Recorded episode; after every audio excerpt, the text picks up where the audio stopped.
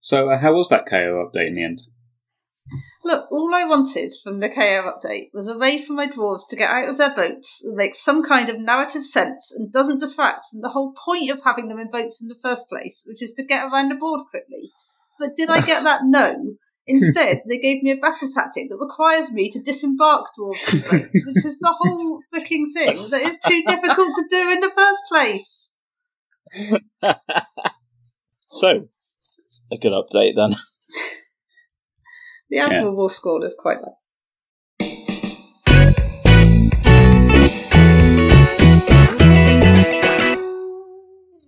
Hello, and welcome to 3 and 2, the Match Play Warhammer Age of Sigmar podcast, uh, where we lie on the floor and gaze up at the heady heights of uh, mediocrity.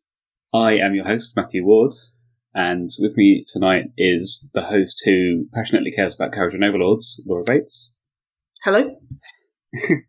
and the host who does not passionately care about Kharadron Overlords, Rich Nutter. Hello. Sure, you care about stars, Kharadron, good really. stars. I thought I did, and then I tried to paint some, and then uh, there was there was some balancing of scales to be done there. So We've both thought about doing KO and then abandoned it really quickly upon the cold reality of the models. yeah, Models are lovely, think though. they're lovely models. I just um, I I didn't get on with painting them, and also to be fair, Laura, your lovely KO army just why bother even trying?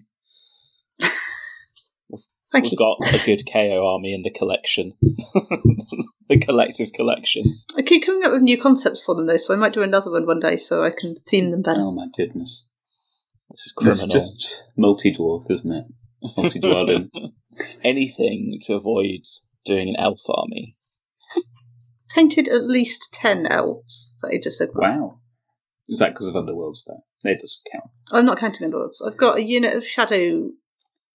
Shadow Warriors? Are they called Shadow Warriors? Called Some Shadow kind of elves in my Yeah. Tempest Eye army. Hmm, there you go. A rare concession. There's more dwarves. I can't let the elves outnumber the dwarves, that would be wrong. You're weird. I suppose you've got some Sylvaneth. They're, they're sort They of don't elves. count as elves. Hmm. Trees.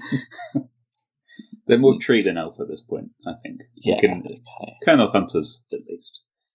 There's I've only hardly got a, Kurnoth hardly a Hunters. pointy ear upon them. I've only got Kurnoth Hunters and a Durthu, so they're not really elves. Yeah, okay. That's Doesn't fair. Hate elves, in fact? I hope so. Famously. that might the- be super old lore. But Do the Age of hold Sigmar character isn't actually Durthu, is it? They're, they're No. sons of Durthu or spirits of Durthu. So. But Yeah. I'm, mine certainly hates elves. It's just watching these shadow warriors teleport down from the heavens like these motherfuckers. I hate them so much.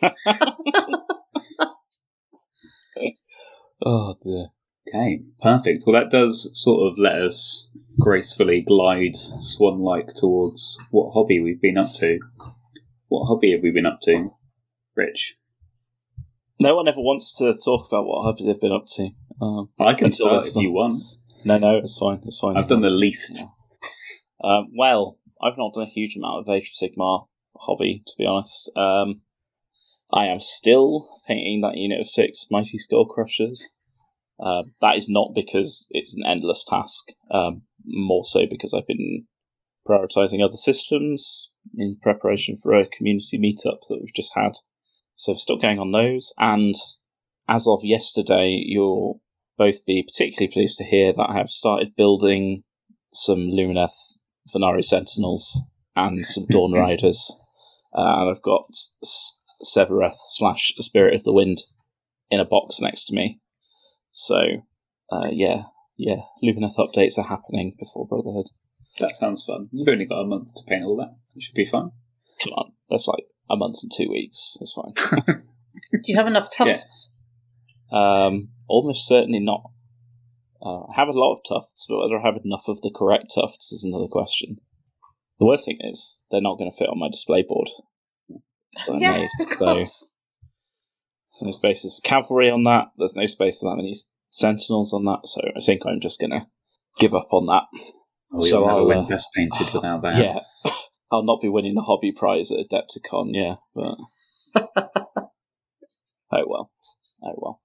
Um, that's about it though. Yeah, um, trying to decide if I can save some time on those. I've decided to do some hateful sub assemblies on the Sentinels. So I'm just tacking bows in place, and then I'll once they're primed, I'll break them off and I'll break the quivers off, and uh, hopefully that will make the robes much much quicker to do, uh, and mean that I don't then splodge black or white onto the robes once I try and paint the bows because I You're- remember painting through those Yeah. bows last time was horrible. So Your Lumineth paint scheme is at such high risk of contaminating colours from one bit onto the other in a really fatal way. Oh yeah, just do a lovely soft blend between blue and pink, and then try and fix the blob of black that you've put in the middle of that blend. It's um, I mean, they do really, you really get away with the like. Oh no, it's fine. Once once you just blob like one of the colors over it again and put it back at tabletop distance, you can get away with quite a lot. But um, yeah, it is like high risk, I guess, because I do that first, and then I very carefully paint metallic gold trim around all of it and then I fill in all the other colours. Uh, yeah, okay, maybe maybe it's a little bit insane. oh, The I'm not a process engineer. it's fine. Uh, how about anyone else? What have you been doing, Matt? I last podcast I'd done a fair amount of it. In this podcast, I've done almost nothing. I've been very, very, very slowly doing the dry brush undershading, whatever it's called, on a pile of bone splitters. Slap chop. Slapping some chops. They're behind me. You can't see because I'm a sick gamer chair. But um? All of them fit behind that chair. yeah, There's a lot of them. Oh, there they are. They really do. Yeah, is they really great, Um, great audio medium content. It's fantastic, isn't it? So I've got um, basically the infantry left to go and a couple of pigs, and then it's just Contrast Town, baby. Um, That sounds like quite a lot of progress given how many you've got to do. I've sort of been just doing five an evening and stopping before I hate myself. That seems to be the Mm. best way to go. Uh, but progress on that will probably halt as I very sadly pulled 10 built and sprayed Namarti Reavers out of the shame cupboard, um, ready to get painted up for other hits. Um, sadly, they've been quite good, uh, and I probably Yeah. need more. So that that's happening. And uh, another little babby Idoneth hero needs painting. Every time you say you're done Every with time. Idoneth, something comes back, right? Every time. um, the one thing that is true is I will not paint any more sharks. Uh, and beyond that, like the army is, it's so done. Yeah, not even to, you know, get some more harpoons. Ah, nah. you know, Net think- launchers will be good again one day. maybe. Yeah. And like the shark spam army in um, this book is so boring that whatever. Who cares? They're fine. I've got three. It's like it's enough for my Brotherhood army to take all harpoons, uh, which is what I'm aiming for. So that's good enough for me. Yeah, fair enough. Uh, Laura, what have you been up to? I painted a kit bashed Chaos War Shrine for my Slaves to Darkness. So I can't remember if I talked about this on the previous podcast or not. But okay, so it's a kitbash of a Daughters of Khaine, Cauldron of Blood, and then the actual Chaos War Shrine. Um, so most of it was quite fun to paint, except the really horrible, like mutant ogre things that carried a war shrine, which were just a disgusting mass of flesh and made me feel quite nauseous. Um, but the rest of it was quite good fun. Um, yeah, and I'm quite pleased with how it's come out. It looks quite cool. It does. It looks really cool. So, uh, I think a classic, one of your high concept pieces that's just turned out really well. Yeah. Most of the rest of the army isn't converted at all, so I'm kind of hoping this one will make everyone think it's a really fancy converted army and they won't look too hard at any of the rest, which is just Chaos Warriors. I mean, you shaved symbols off of all of the Hmm. shields, right? So I have, that is true. I mean, I, I don't know if that counts as a conversion, but it's definitely effort. And then once you've done that effort, what you've actually done is create a canvas to do some time consuming freehand on. So, you know, even if it's not, I don't know. I don't know whether you call it a conversion or not, but it's definitely like a high effort thing.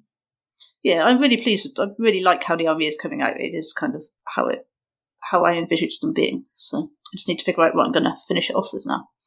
How many points have you got done now? I think it must be coming on for 1500, but that isn't a Mm. coherent army. Mm. It's a start collecting box and Be'lakor and some other random stuff. So I need to kind of. I've now painted all the stuff, the models I really liked and wanted to include, and now I have to sit Mm. down and figure out what to add to make it actually work, which is probably Marauders, I suspect. Uh, so I need to figure out how I'm going to do that. Mm. Presumably these days it could be um, Warcry lads, ladettes. Potentially. I think Marauders, the problem with the Warcry ones is I think it would be quite difficult to use anything other than the set models for them. Whereas Marauders, I can probably do something with Black Ark Corsairs to match the sort of ex Anvilgard Ooh, theme for the army. Okay, yeah, is that my makes thinking. sense. As long as they've got the horrible marauder arms on, if you can find a way to work that in with the cloaks, the action man arms. Yeah. yeah, Yeah, perfect. it's I'd need to get them some shields from somewhere so I can paint Krakens on them. So. It's going to take a long time to uh, file all the points off those ears, though. I guess you could head swap them, give them a helmet. Just give them Kraken tats. you could do the thing that pops up every now and then, um, where someone puts 40k Skitarii Vanguard heads onto like human-sized models in AOS. The Vanguard are the ones that have like the almost like steampunky helmets. So Hmm. on in the concept of it's on a robot man, it looks very like AdMech, but you've seen them occasionally put onto like Free Guild and stuff, and then it just sort of painted as a single color and weathered or Okay. whatever, and it just kind of looks like a cool metal helmet. All right, Um, I will check that out. Thank you. um, and then after painting that, I had painted all my models, so then I had to buy some more. So Oh I bought God. Kragnos, and now I'm painting him. I'm amazed he's not. Well, I was I was away over the weekend playing Warhammer, so I couldn't do any painting. So I might finish him this week. We'll see. Yeah, he's um like quite an imposing, aspirational like hobby model. I think I've seen a few people do them now, and uh, like for something that when it came out was kind of like cool, but not really exciting to me. Hmm. Seeing a few people do different takes on him and like actually put him on the table, maybe growing on me a bit.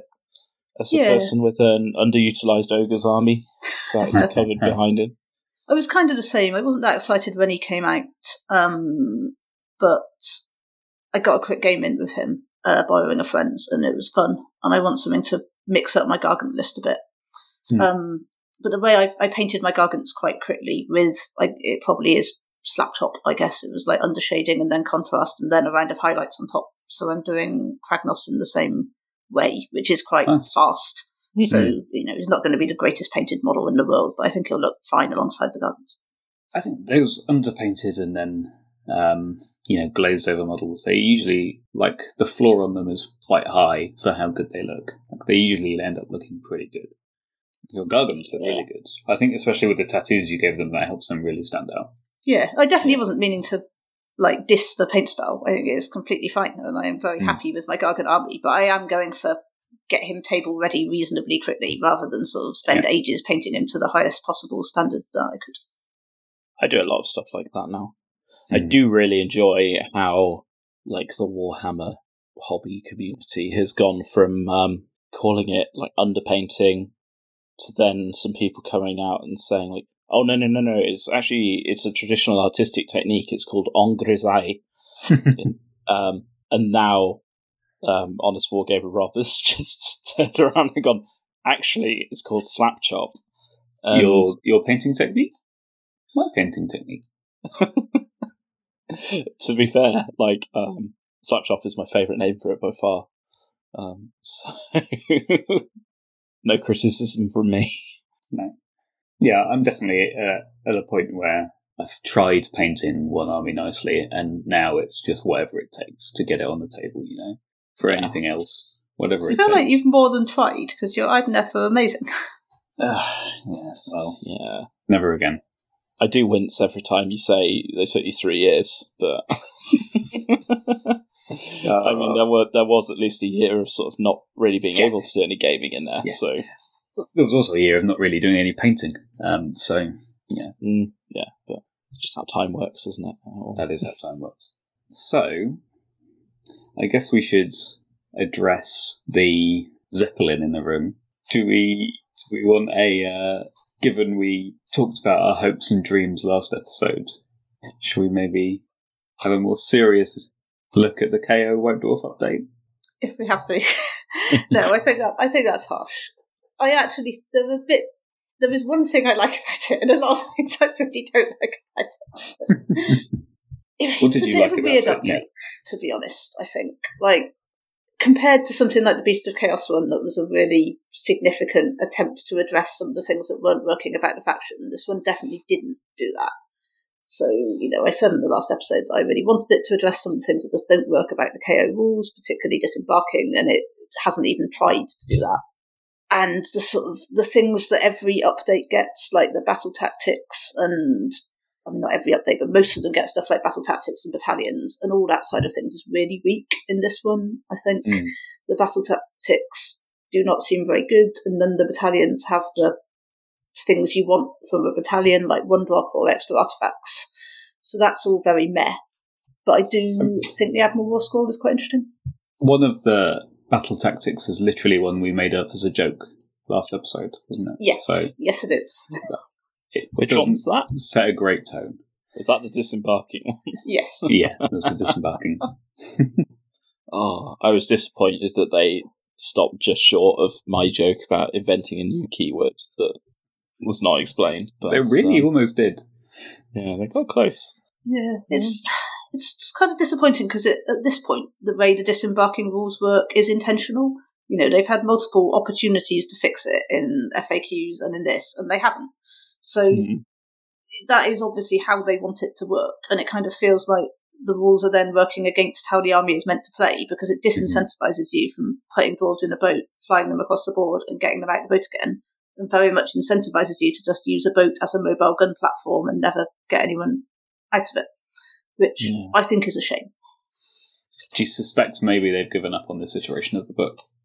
I mean, maybe, but then that, given that presumably the White Dwarf update means there isn't a new book coming for Yeah. in the next Just- year, that's You also say disappointing. they've known about this problem for a while, but obviously the lead time on White Dwarf, they might, well, they might have known about it, but they might not have had so many people emailing in. Yeah, Uh, it's an easy fix in an FAQ though. I really don't think it's Hmm. a difficult thing to correct. That that ties into a question I was going to ask, which is obviously, Laurie, you're not the only Kharadron Overlords player out there, and indeed, I know of at least two others. Wow. Um, but uh, like, have you written to the FAQ email address about this personally? I honestly don't remember. I did a bunch of stuff in the early days of AOS three. I sent some things in, nice. and I do not recall whether this was one. This is this is not me um, like delivering a sermon from any kind of position of authority because I have never written to an FAQ address. But um, yeah, I do find sometimes with these things like people can complain about them and then it kind of just turns out you like talk to someone from GW like in Bugman's or whatever and they're just like, Oh yeah, literally no one ever wrote in about it, so we didn't know it was an issue.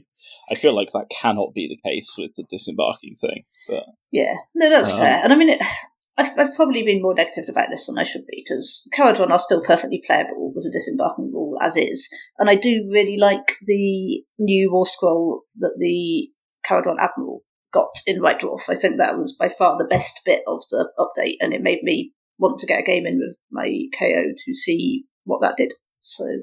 Yeah, that aspect of it is positive. I just think there's some missed opportunities in there. definitely feels that way. Hmm. I have written into the FAQ team, and Games Workshop, if you're listening, I'm still waiting for a response.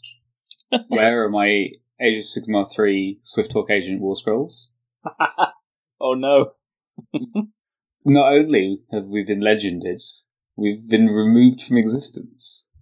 Never ported over, not in the app. A very sad man. Hmm. About the army I will never play with again.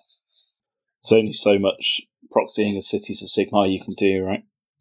Yeah, Yeah, there's some models in there that just don't work. Yeah.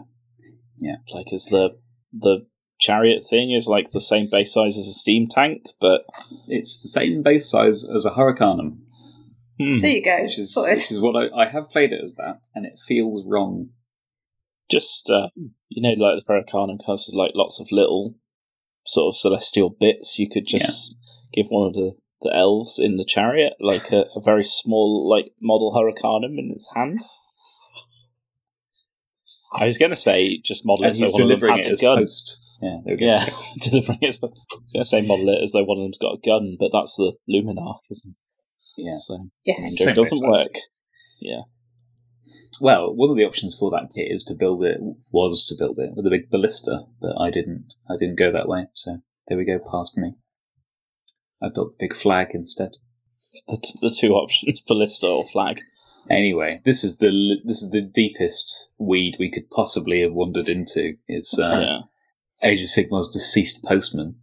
So, um, shall we get into the the meat of the episodes? Uh, I think we're going to talk about the two new books, Fyreslayers and Deepkin.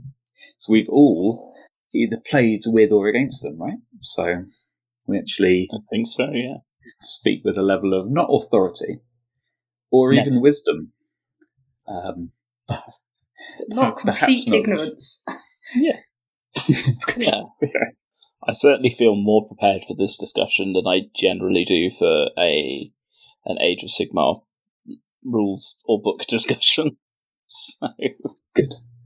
I played against them, and then I looked at some articles about them and Wow. said, "Oh, I remember that when it happened in my game." so You have done more prep than I have. well, there you go. Should we, do you want to do you want to lead off with the the Duardin? How are you feeling about this? We've got our local Duardin expert who has you've had a game with them at least, right? Yeah, I've only played the one game that I played with my Fyreslayers against your Deepkin, um, Mm. and which I did not win, but I did enjoy. Yeah, I think I think I quite like the new Fyreslayers book as a whole. It feels Hmm. quite different to how Fyreslayers played before. I think in particular they feel a lot less tanky. So I am yeah. very used to Hearthguard berserkers in second edition Age of Sigmar just standing up to anything, and in this game that was very much not the case, and they died quite quickly. So that was that in a way almost helped you because uh, in my head I was thinking Hearthguard berserkers are impossible to kill, but I took the battle tactic to kill a battle line unit of which they were my selection because they were just in my way.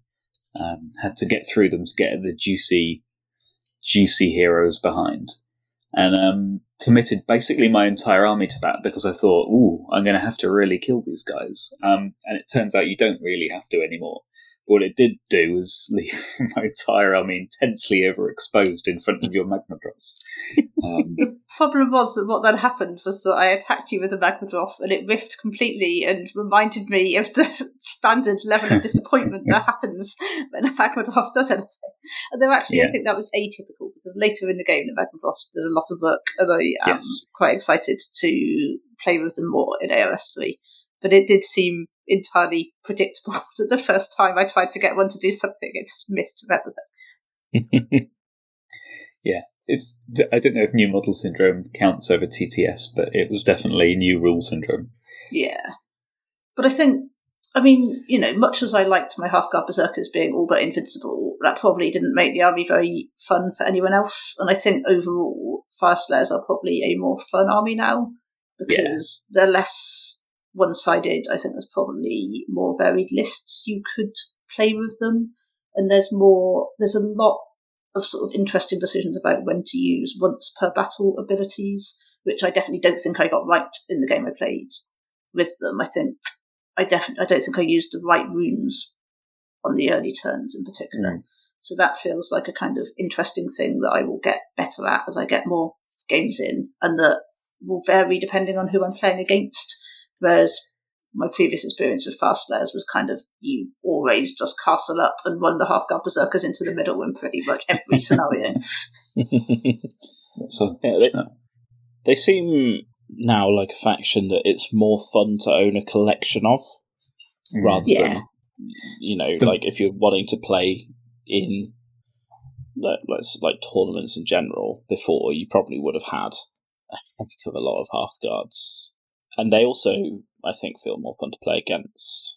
Or Yes. my Yeah. so far, but Hundred percent. my perception, just for into the other options in book as well, is that you might encounter a lot more of them and more variety within sort of the list that you're likely to face. Hmm. Yeah, And I it's think not within, just trying to grind through one unit at a time. Yeah. I think within reason, certainly Vulkite Berserkers are way more useful now, which as someone who has 50 of them makes me happy.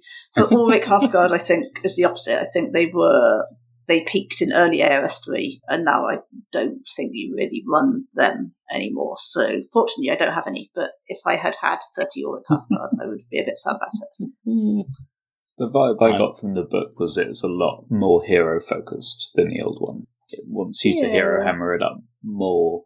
I Just mean- like you said, with the changes to the units, you've got uh, Hearthguard being way less pivotal. Still very strong. Like they're still a really good unit, I think, but less, like Rich said, the big anvil that you plonk in the middle of the board and let them do all the work. And Vulkites are good, but they have their own set of problems, don't they? Yeah. Um, Mainly that they're on the 32 base. inch bases with one inch, 32 millimeter bases with one inch range is fundamentally their story. It's kind of a bit harsh them coming out at the same time as the new Namarti Thrall War Scroll. Um, Yeah. Yeah, it's a bit of a kick in the nuts. Whereas the heroes feel like they've been really, um, really revamped. I really do like the new. There's so many berserkers in the army. Um, Grimwrath Berserker, yeah, really good. Yeah. I Big mean, fan. I like. I think Grimwrath Berserkers were very fun in previous Mm-hmm. versions of Fyreslayers, but they probably didn't really make it into a competitive list. And now I think you would take one and potentially more than one in a competitive list, so that's Mm-hmm. Yeah. cool. I mean, Fyreslayers have always wanted to take heroes, but they certainly previously have mainly been buff pieces. Whereas now some of them, I think you're right, are the sort of more hard hitting things, particularly the sort of killer Magmadroth that you can boost with many different things so that he fights twice and has extra rend and extra damage and all that. Yeah. As usual, I was ahead of the game by writing uh, a three Runeson Magmadroth list. I still don't think a three Runeson Magmadroth list is a good one. I think you pro- Yeah. Because I don't I I- don't think they boost each other anymore in the way they used to. I might be wrong because I still don't own a Runeson on Magmadroth, so I haven't They're much-. Choppier now, though, right? So Yeah, they, they don't, are. don't need to be boosting each other so Yeah. much because they can just do it by themselves now. But I I'm think it's the adv- Rune I'm not Father one. advocating five droths. Yeah, it's the Rune. Father one, Magmadroth, who would be the really choppy one. I think you probably, I think probably three drops would be the best number, maybe, and you could certainly take a four drop one that would be perfectly mm. decent. Yeah. I must admit, my my constant desire for an army of just all big things um, does have me looking at the Lofnir subfaction like, hmm, just a Do load it. of Magmadroths. 'Cause What happened to there's- Terrorgheists, Rich? What happened to Terrorgheists? I mean, uh, there's always danger. like, Magmadroths is so much better. I, yeah, I'm not sure. I sure. mean, not in the game. They're probably worse in the yeah, game. not, not in the game. Well, I don't know. They might be better now. You know, yeah. might be better. now. Maybe. Do we want to keep talking about Fyreslayers? Have you got guys got any more fire thoughts? Um, What was your take from playing against them, Rich? yeah, I uh, had a really fun game with my uh, local friend Alex, a f- friendly local game store. It's the first Hmm. game I've managed to play there in about three years, um, due to having moved away, as well as you know just the impact of the last couple of years. So um, yeah, that was nice. Uh, they do. They seem fun. They seem yeah. They seem good. I definitely. Um, I feel like I've had a couple of games against Fyreslayers, and probably Laura, at least one of them has been against you, that have been, whilst like perfectly lovely, just like real grinds um, of going, like, cannot believe how few models I have killed in an entire turn. um, and it didn't feel like that anymore. There was definitely stuff that felt like it could last, and there was stuff that felt like it could put out some damage. Uh, but I think it's it's sort of spread more evenly and more interestingly than it used to be. Um, yeah, like all of the sub factions look kind of interesting for at least one thing. There's lots of interesting looking command traits and artifacts. How did you find fights first? Did it come up or? Um, yes, I think it did. See, it would have been really good in the game I played against you, except that you were Deepkin, and so it was totally useless for the entire was- time.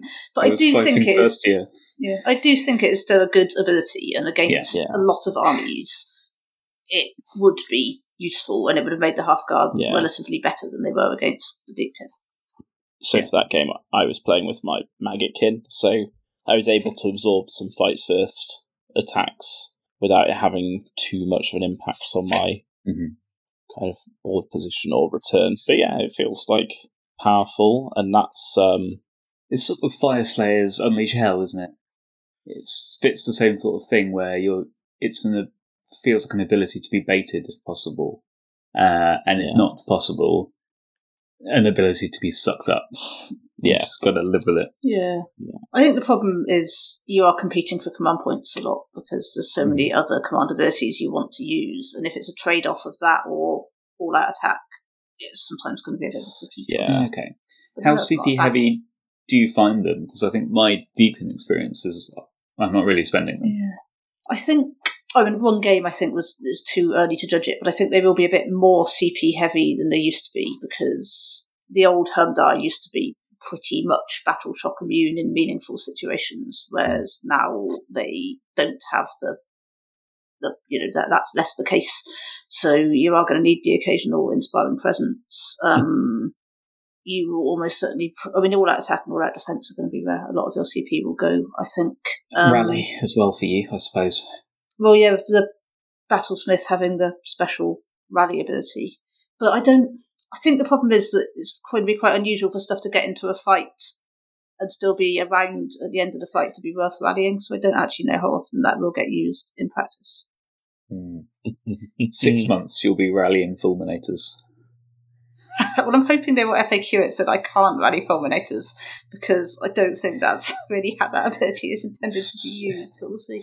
But half Vintage. berserkers you would usually run in fives, so I, I, you know, while the ability to rally them on a four plus is cool, I don't see that happening very often in practice. Hmm. That's fair enough. And maybe you're spending those hero points on heroes that kill things. Yeah, I mean, I just love Magmadroths, so I've always got to prioritise my Magmadroths for cool Yeah. things, really. That seems fair enough. the rune father on Magmadroth now seems like an almost like auto include if you're gonna if you want a big killer hero. Like Yeah. Did you play against the Punch Father? yes, I did. Um, Yeah, it's good.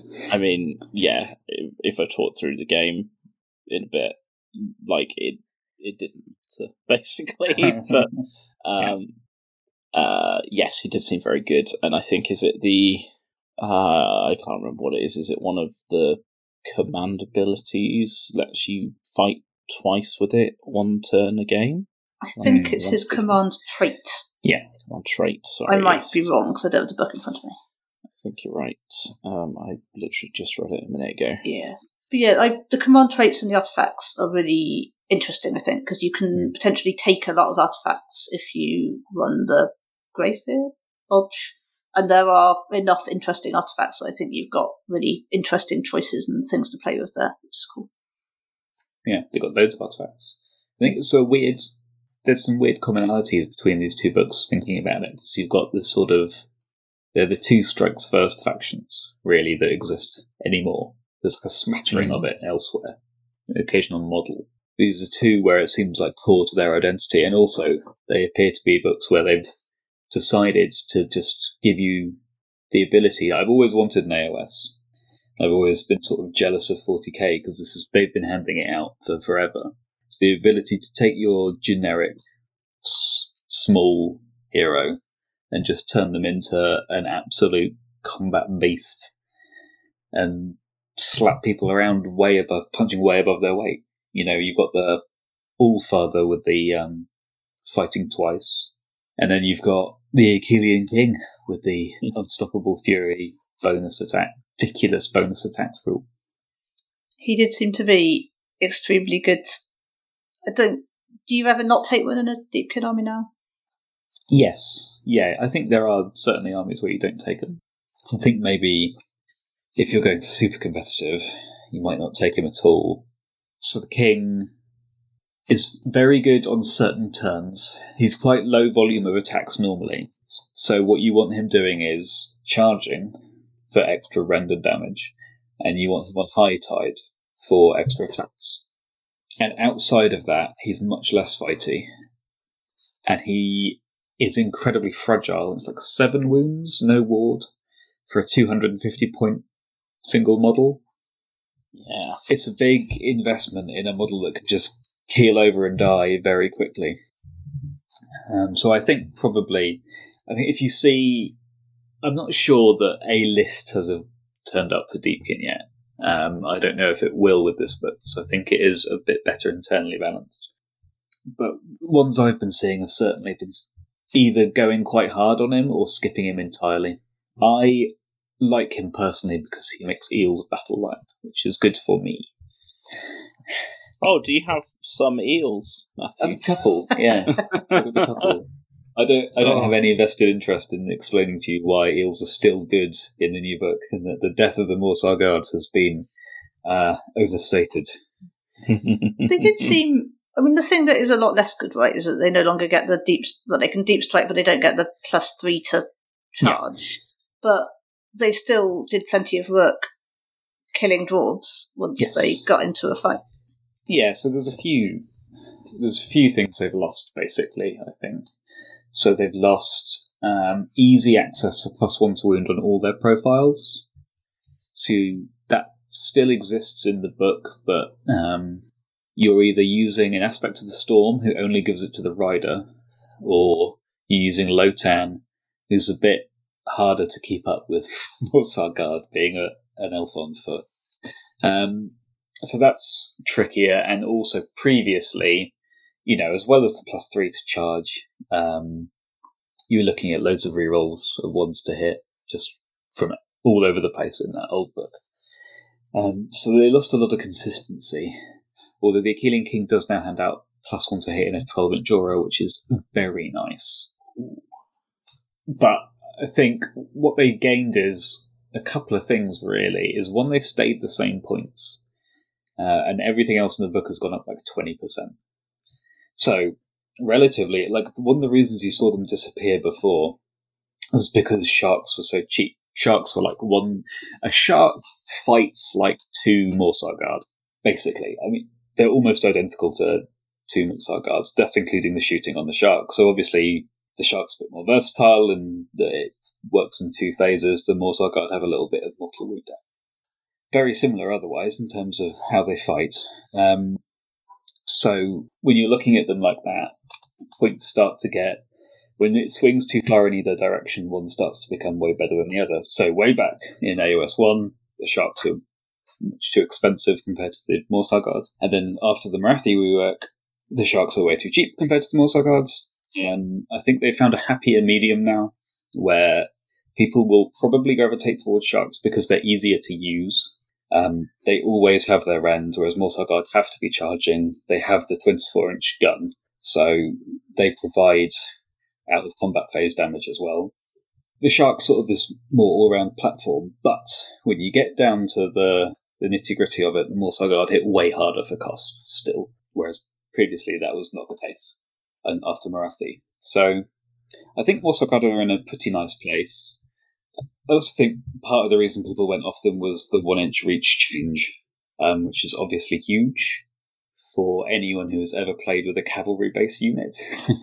even even um, thinking about cohesion aside, you know that's that can be worked around. Just trying to fit it's a large footprint to try and pile in with, and you'll quite often have one hanging off the end, maybe like one and a half inches away. So potentially losing a whole eel's worth of attacks can be a big deal. Um, but the thing I don't, I haven't seen many people talk about is the way that they've rewritten the the mounts attacks, which is just way way better now. So they used to be horrible profiles. They used to have two different profiles in melee, which was one attack with D3 damage, or D3 attacks with one damage, which is why would you write a profile like that? Like, but it works out the same, Mm. but you have to roll it out separately. And none of that had any rend. Um, and now they're three attacks, D3 damage with rend, which is like, it's just a huge glow up. Like, so I think people maybe don't think about how much better that mount profile is for actually killing things. Um, so I, I really rate them, and I'm happy with the list I've been playing with. I've taken, I've played it a few times now, um, and I think it's good, good, honest fun for me. I think it seems like a. I think it seems reasonably sort of good all comers kind of tournament Yeah. list. Like, um, it's probably not hyper optimized, but that's rarely is that a fun like the hyper optimized like winning every game in a team tournament to drag yourself to the top is is always like nine sharks or Mm. you know I mean what was the ridiculous one at LGT last year Order. there was something Oh, was it Kurnoth Hunters with bows were massively spammed at something? Yes, I think there was one like that. That someone might actually have taken the cockatrice, Oh yeah, yeah, list the cockatrice well. list. Yeah, yeah, yeah. like, um, so like your super tune stuff, Mhm. especially in like a team event, is always like that. But yeah, your list seems like a a nice go to tournament, have a fun time. Nothing's gonna, nothing is gonna like hold a bin bag off the end of the board and just tip your list into it. Yeah, there's some there's some armies I'm scared of.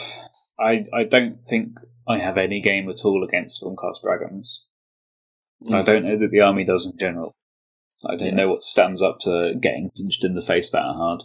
I think so. My take on Deepkin as a book overall um, is that I suspect the internet. this might shock you. I suspect the internet might have overreacted when the book came out. Oh, Um, it's a strange think- thing to say. I think they're good, but I don't think it's going to be like, wow, Deepkin dominating everything.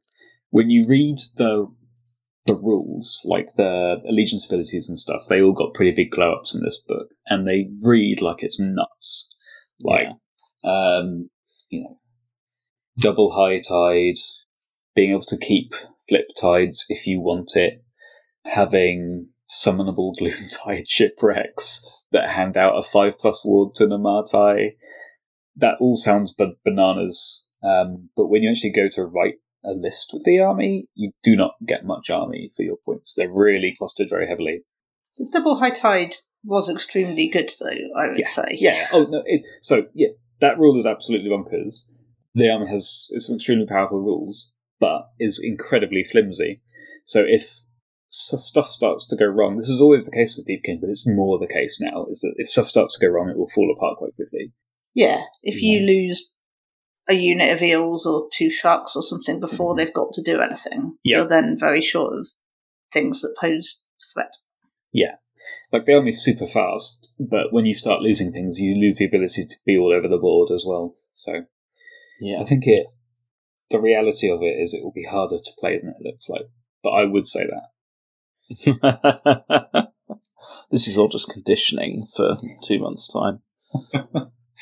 Yeah. But again, I The, mean, um, it's kind sorry. of like with Fasters, I guess. They've removed some Hmm. of the things that made them less fun to play against as well, particularly the plus three to charge when you, you know, the fact you could deep strike with them and pretty much guarantee a charge was Hmm. something that I did not particularly enjoy playing against. So maybe that just demonstrates that I am bad at screening things. I don't know. Yeah, Deepkin definitely got slower as an army, um, which was probably needed for people's sanity. Nobody, especially because um, the other thing Eels lost off there was well was native reroll charges. So a rerollable plus three with no CP was, uh, you know, it feels fun to do it. perhaps a little, a little overtuned. A little overtuned, yeah, perhaps. Yeah, they seem they seem fun. I think that book's in a healthy place. Mm. Deepkin have had a really weird run, in my Yeah. opinion, from Yeah. like coming out at the end of first and kind of languishing all the way up to getting those new war scrolls in Namarti. Um, The, but the, even the before that, spam army, right? Yeah, yeah, even before that, you'd always see some up high, and I feel like Mm. you just sort of never really saw them mid and low table unless it was someone who's really passionate about you know sea elves. I think they've always So- been quite unpopular as an army. Yeah, That's I think the they're, impression uh, I've gotten. they're a really beautiful range of models. I think if you like Mm. that aesthetic, um, yeah, they're really really nice. But Quite a big painting challenge, I think. I reckon Yeah. people are put off them because they're not an army. It's easy to paint in a quick way so they look good. I mean, maybe it's Mm. easier now, but they've got a lot of gems and trim and stuff. I've seen people who have ignored them for tabletop standards and just sort of banged out quite quickly, and they look okay. They Yeah. look fine. Like if you went up close, you'd probably be like, "Hmm, you've skipped a bit here." But you, the you most missed part. a leather strap there. Yeah, oh, they do have a lot of texture. Um, Yeah. lots of scales and lots of uh, they're like armors. That kind of like I think it's normally painted in the studio schemes as metal, but it's that Mm. kind of like very defined, ridged kind of stuff. And I've seen that painted really nicely with like contrast and stuff as bone or in like a primary color. But I think, you know, even if you're if you're doing them as just like a contrast army, there's still a lot of different bits. Yes, You've still yes, got to paint the armor and the skin of lots of different sea creatures and mm. human skin and gems and fancy weapons and stuff. So They're never They're- going to rival painting a contrast on the skin of a rat and then a different contrast on the fur of the rat, and then they're done. yeah, I just It's, think they're a more intimidating yes, army to paint than a lot of armies. If you don't want the sort of three year Mm. painting project, Yeah, Yeah. absolutely. Yeah, you're right. They're rich. They've had a pretty wild time. Like I feel like at the end of the last book, they were one GHB away from being probably the most internally balanced army in AOS. Just weirdly, um, which is runs counter to them. And I think they're in a good place now. The only my only gripe, if I have one with the book, and I usually do, is that you prob- what you probably won't see is the kind of mixed arms builds you saw out of the Namarti book.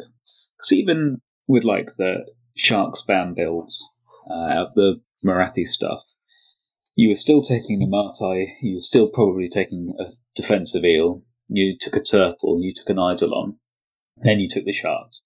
And that's because, so there was some undercosted stuff there, obviously. Um, but now you cannot do that. You start having to, you chop away the big stuff, basically.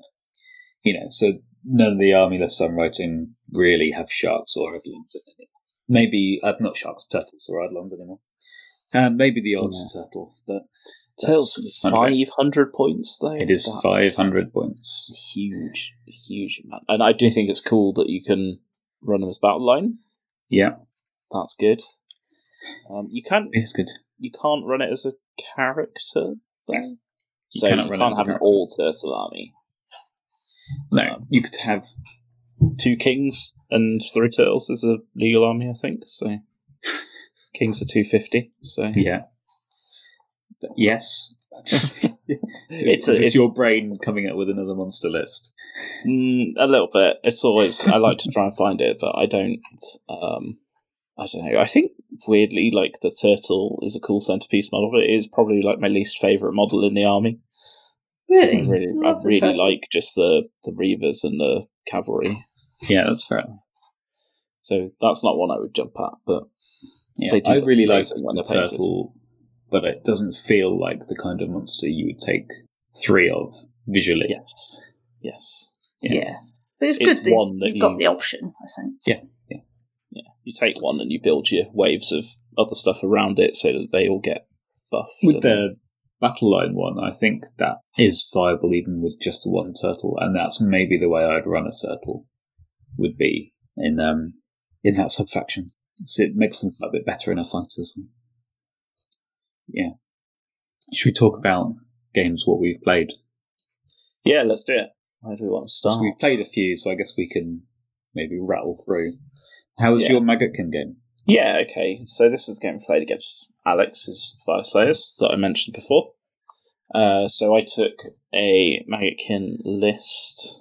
I am desperately trying to remember exactly what it had in it, but it, it fulfilled the basic rule of all Maggotkin lists I run at the moment of what I have painted.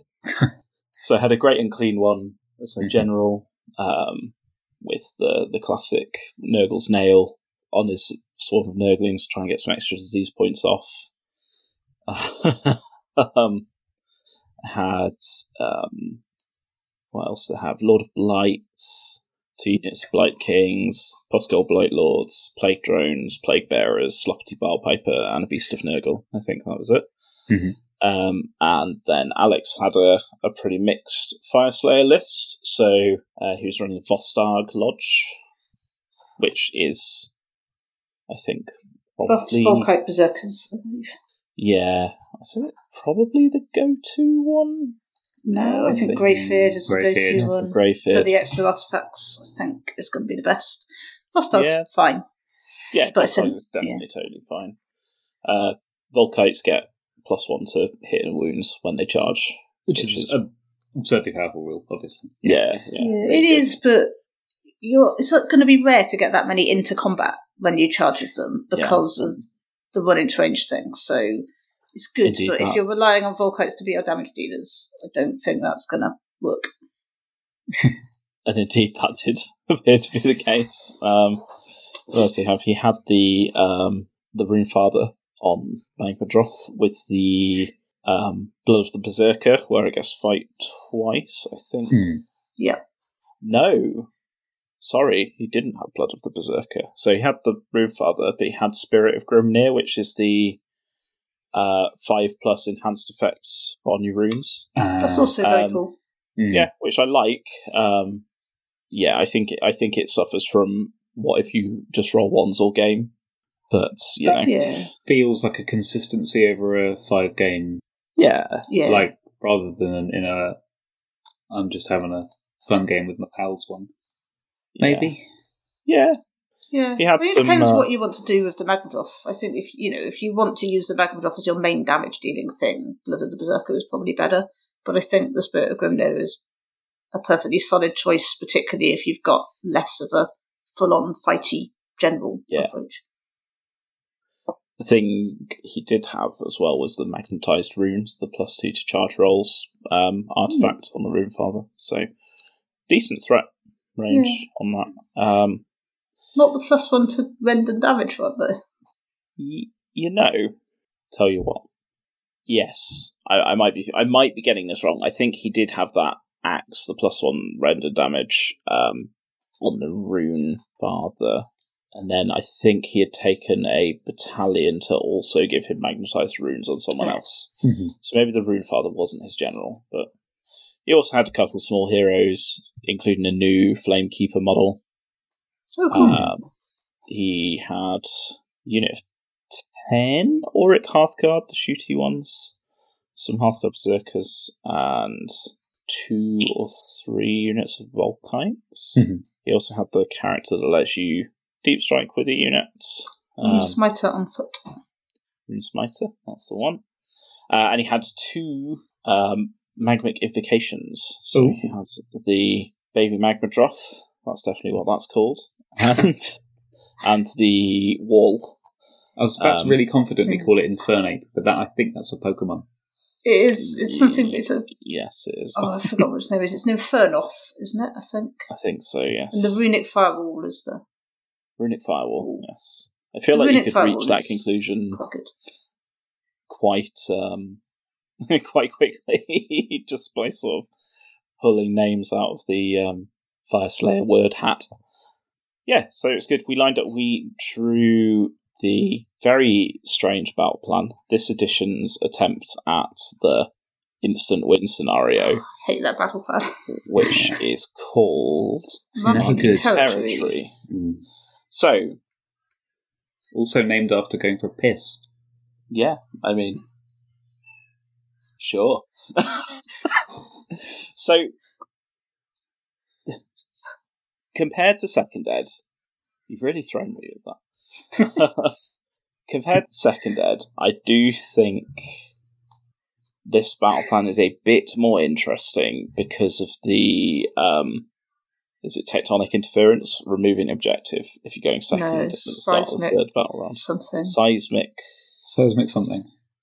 Yeah, you know, Tectonic Right. interference is a different battle plan. yes, you're right. That is an entire battle plan. Yeah. So- Seismic Seismic shift. shift. Yeah. Seismic Yeah. shift. Thank you. Yes. See, does, so does that make it more interesting, or does that just make it bad? I- it's well, going to be where I would as it tur- as it turns out, yeah, maybe not. Um, so we kind of set up um, in our territory, pretty pretty square on. On one flank, I had um, the Pusgoyle Blight Lords on the flies, and one unit of Blight Kings, and Chimp's waving a, a Savage Orc at me. you throw me off. Um, on one flank, we had the Pusgoyle Blight Lords and a unit of uh, Blight Kings and the Lord of Blights. And on the sort of middle, across to one of the other flanks, had the Great Unclean ones, some Plague Bearers and Plague Drones, um, and other stuff kind of milling about between them. And basically, the way it went is that um, over the first couple of turns, our armies crashed together. So I let Alex go first, which I think is wise because he's very slow.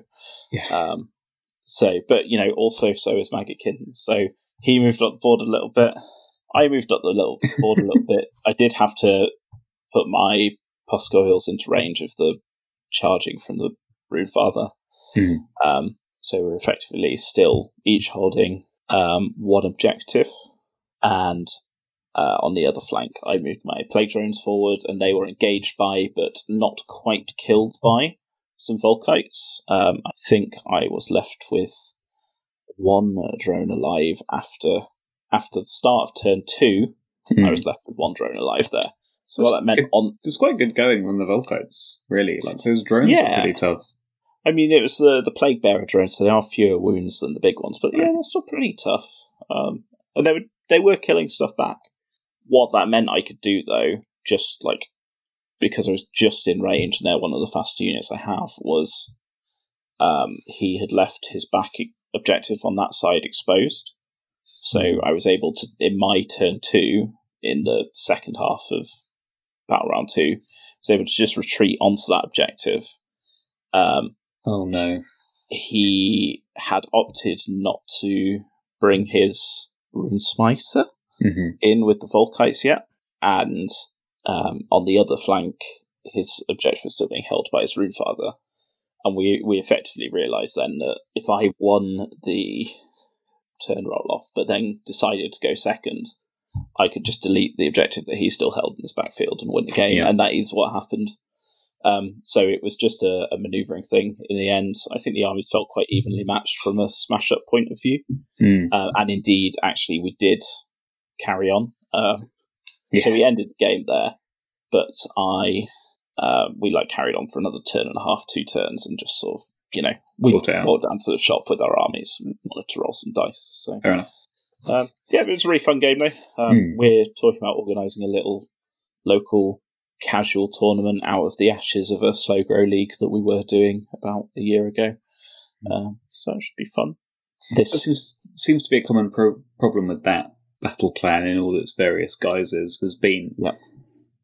It's not just a turn from turn three you can win, it's from the start of turn three, battle round three you can win. yeah, Which just makes the game so short if you even remotely fuck up. Yeah. it's very clear as well that word immediately in the Mm. glorious victory. And the Yeah. thing about it is as well that, you know, like all of your battle tactics you're still picking and scoring and you still picked grand strat that you're trying to score. Mm. And you still have to track all of that. But none of it actually matters if you if you get that glorious victory. Mm-hmm. Obviously in a, in a tournament scenario I'm sure it might matter for tie breaks and things, but um I guess in a tournament you wouldn't get any of that stuff because the yeah, I game's mean- done. Yeah, maybe. I mean, you. I mean, I would say maybe you wouldn't get this battle plan, but um, I've definitely lost this battle plan's predecessor at Yeah. LGT a couple of years ago to Ming and his Trog army. So some some TOs have historically really liked this one because it separates the pack. I've done Yeah, it web forces a around winner. that. Yeah. yeah, I gets rid of draws. Yeah. I don't like instrument scenarios in general, but I think it's the I think I would like this one better if the objectives were prime objectives and you couldn't Yes. remove one based on turn three priority because losing a game purely based on did you lose turn three priority feels a bit rough. Yeah. Getting into that slight rough spot of maybe having lost one of your backfield objectives and then losing the whole game because of a roll off does feel a bit a bit rough. You know, But I'm, I'm usually I'm a you know double turn apologist, um, but there is there is a ten you know it can happen in AOS that uh, a turn roll decides a game. Yeah. Like, But I mean, in this case, and making it happen more often in a game is worse. But that ability is meant to compensate for the double turn, isn't it? Because the idea is if you yeah. lose turn three priority, you get to if you take the objective Yeah. off. But it just it doesn't But work in this scenario in in, any way. Yeah, because you just say, I won the roll, so I choose to lose priority, and then I get to do the thing that wins me the game. Yeah. Yeah. Um, yeah, so it's not the greatest scenario ever, but it was a fun game. Um, talking about tracking things, Alex did introduce me to something I was completely not aware of before, which is the Honest Wargamer app, which um, I think is still in development. Sorry, Honest Wargamer, if it's not, and it's perfectly. We're not sorry. Uh, okay, that's not the official stance of the podcast. Um, it's uh, but it's it's effectively you know the little table you draw in your notebook Yeah, every every game to say Matthew's got three command points left, Laura's got two command points left, and you're constantly tracking that, and then Mhm. you're saying this is the battle tactic I did. Also, I killed a monster. Yeah. etc. etc. Um, it, it's basically just that, and then out of it you get a record of your practice games and your tournament games. Um, I will say for this particular battle plan, it doesn't really work because it, when we used it at least, Hmm. doesn't. I, I mean, it totally works tracking through the game, and indeed, if you got to the end of the game and had to work out a minor victory, it would work.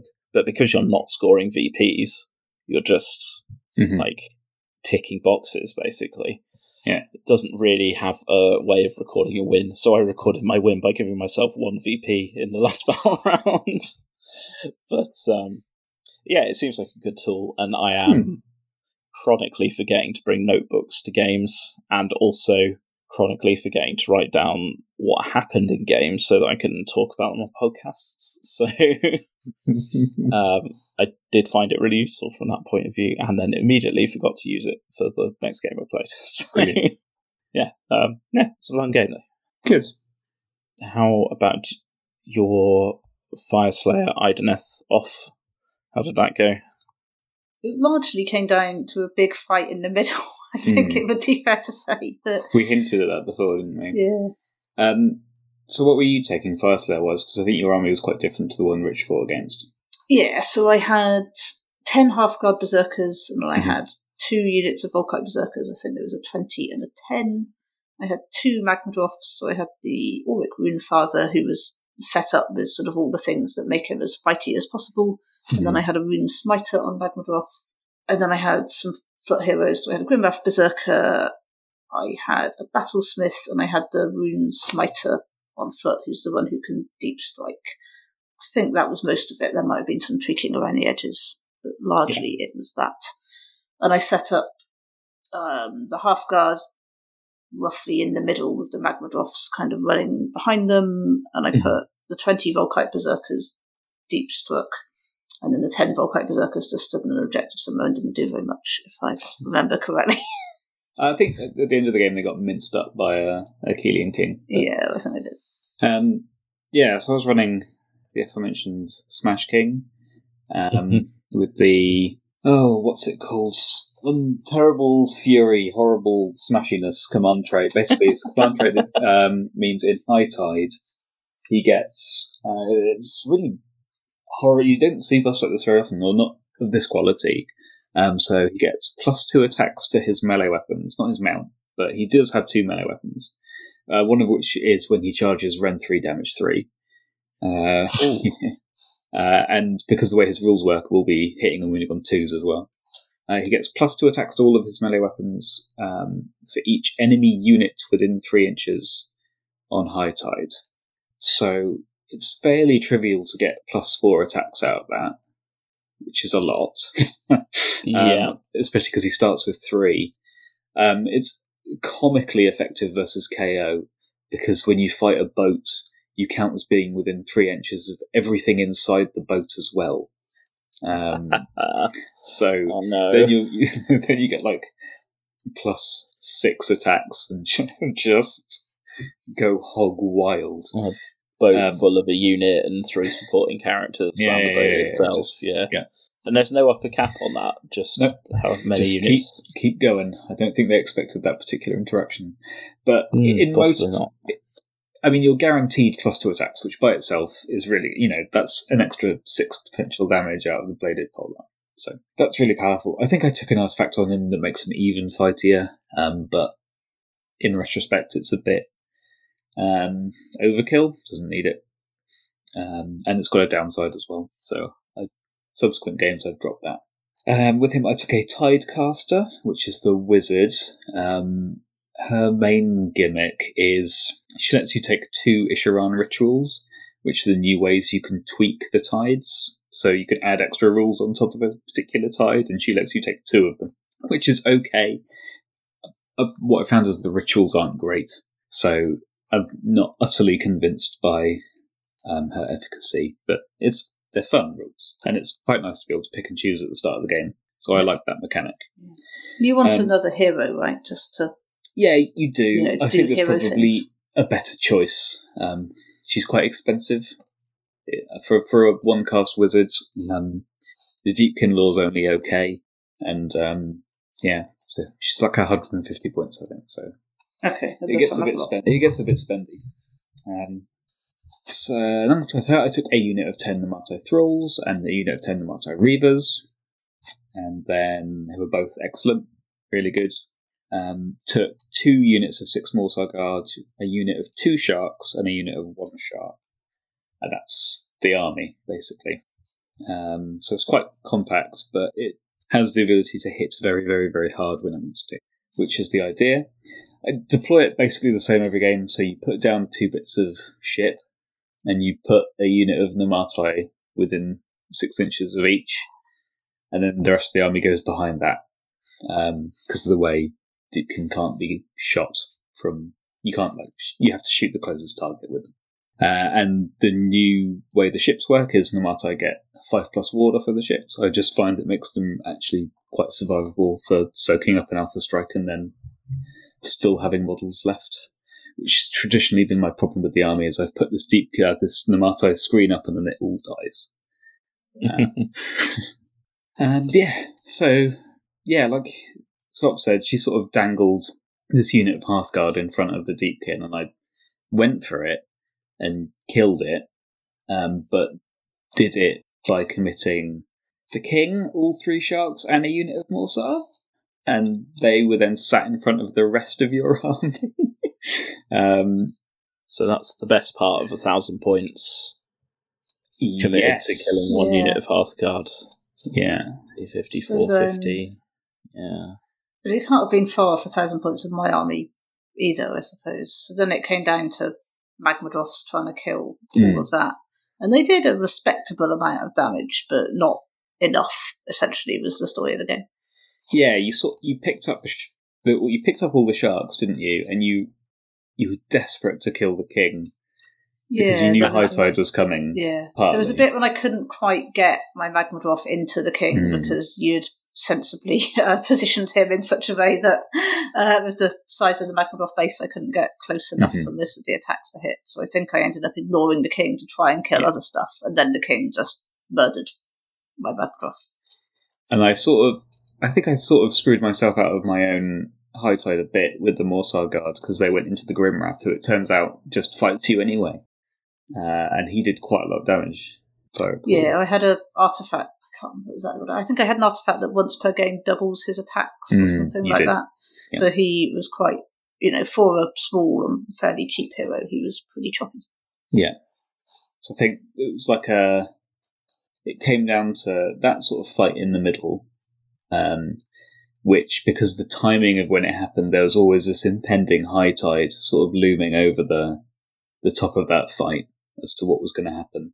And then I think that fight was happening over one of the objectives, and the other objective in like no man's land, I was holding on to with a unit of Reavers, and it was difficult for you to bring your smiter and crew in. I think in a way that impacted the battle in any way. There wasn't I any way good for them to come down. yeah. I dropped them in essentially just in this corner, Mm. um, and they needed to make a charge. And I think I maybe even re-rolled it, and they failed it.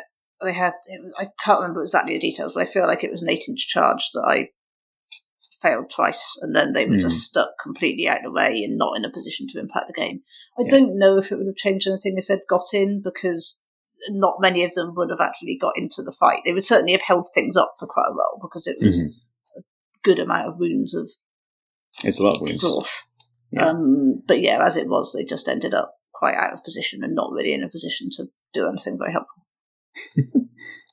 Yeah.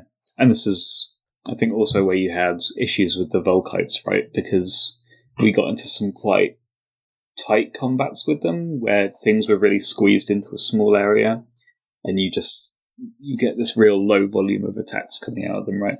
Yeah, I mean, there's, there's a lot of ways to boost their attacks now. So I had Mm-hmm. Yeah, the ones with double hand axes, and I can't, again, the details have completely gone, Mm-hmm. Yeah. but there are various ways you can boost their attacks. So I had a lot of attacks per dwarf, but then when you think about that in your head, you're thinking, hey, I could get 20 dwarves and four attack each. What actually happens is you get six dwarves and four attack each, four attacks each, and then the others Mhm. are standing at the back going, hmm, we can't quite reach over our mates. yeah. Sort of diminishing returns on your dwarf investment. Yeah, there's an interest. I think there's quite an interesting decision as to whether you take the ones with hand axes, who are definitely the fightier ones these days, or whether you take the ones with shields, who are much less good in combat because their default is only one attack each, which is quite sad. But they have Yeah. a better save, and I Mhm. wonder whether there's a strong argument for taking at least some of your Vulkites with that, because if all you want them to do is hold an objective somewhere, the shields are actually going to be more survivable.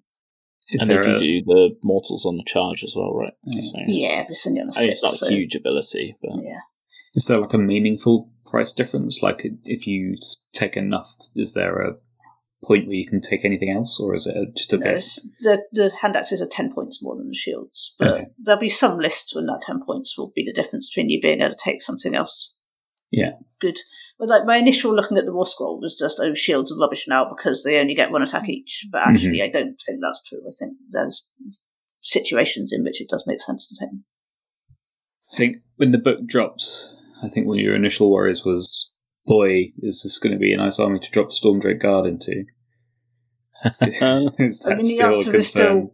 I think the answer is still yes. I, Yeah. I mean, it depends a little bit on do they fix the battlesmith so that he can't rally Stormdrake Guard while he can rally Stormdrake Guard. I think you want to take Stormdrake Guard, but I do still think the army would be better if you had Stormdrake Guard in it. Hmm. They give it mobility that it really lacks. They give it some mortal wounds, which apart from the Hearthguard berserkers, it's not super strong on. Um, and they do have things they can do to boost allies if you take the right abilities. Yeah, that's um, interesting. which could be really good, I think. Again, t- is that an ability that we talking about Iron Drakes potentially benefiting from that, or is that just the bring, rallying them? Um, I think we were talking about it in the that. context of rallying, but uh, tracker also, I think, is quite a solid ally these days. Uh, I mean, he Mm-hmm. always is, I guess, but the problem with him in Fyreslayers, sort of historically, I suppose, has been that Fyreslayers are already quite slow and quite fighty. um, so he didn't really add a different dimension, but I think with the ability to use some of the the stuff they've got that specifically boosts allies, it makes him Mm-hmm. Mhm. more attractive. Yeah, interesting.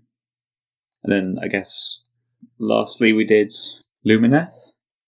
oh yeah, Oh I've yeah, played with Lumineth for a while. yeah. Uh, So you were playing with, you're experimenting with thirty Vanari Sentinels, right? Yeah, so I was experimenting with the list that I'd I chatted to some people about and thought like if we want to take Teclis in a list, then maybe this is a good way of doing it. Um, Hmm. When I say good, I don't mean interesting. Um, but the the list effective is just your classic Syar, so everyone gets two aetherquartz. Tech Mhm. Cathalar with goading arrogance as a general. casting Total Eclipse, and then three units of 10 Wardens and a unit of 30 Sentinels, and Yeah. then points put into the Umbral Spell Portal and the uh, Emerald Life Swarm endless Yeah. spells. Um, feels like uh, I think the thing that always catches me out with Lumineth as Hmm. a you know I've played I don't know fifteen or twenty games with my Lumineth army probably now across various events and lists and won no more than 25% and probably quite significantly less than 25% of them um, for all that they've had their time being um, quite powerful or Hmm. like quite annoying um, arrogant or um, sort of yeah like a bit in your face to deal with um, they're really technical to play Yeah. uh, which maybe doesn't suit me incredibly well. I do just absolutely love the models, but Mhm. um, so uh, like a good example of that is having not played them for a while. I knew I was supposed to set up my three units of wardens in Shining Companies with the base to base contact to get the minus one to hit Mhm. But I didn't get past that into thinking, actually, what I need to do is not set them up in that so they can all run onto objectives in turn one, and that caused me quite a lot of grief in a scenario Yeah. we played. Um, You got into a bit of a traffic jam, didn't you? yeah, so gen- like my general strategy when I play with tech lists, because you've got the flexibility of being reasonably guaranteed against all but a couple of lists of casting Hmm. four spells with Teclis. And then, you know, he's also giving out that plus one aura to pretty much everything else Mhm. near him. So you're probably also going to get most of your other spells off as well. Um, particular pain face for you Matthew, in our first round, where you rolled three tens to unbind Teclis's spells and thus unbound none of them. Uh, but um, yeah, so you, can reasonably rely on that, and so you do Yeah. get the nice flexibility. So generally, what I try and do is make sure I'm in a battle regiment to drop turn one, and then you know get your ward off, get total eclipse off, just to make life difficult for your opponent, and Mhm. then use that first turn for positioning and trying to pick some stuff off. Um, and this is the first time I've actually really experimented with having the portal.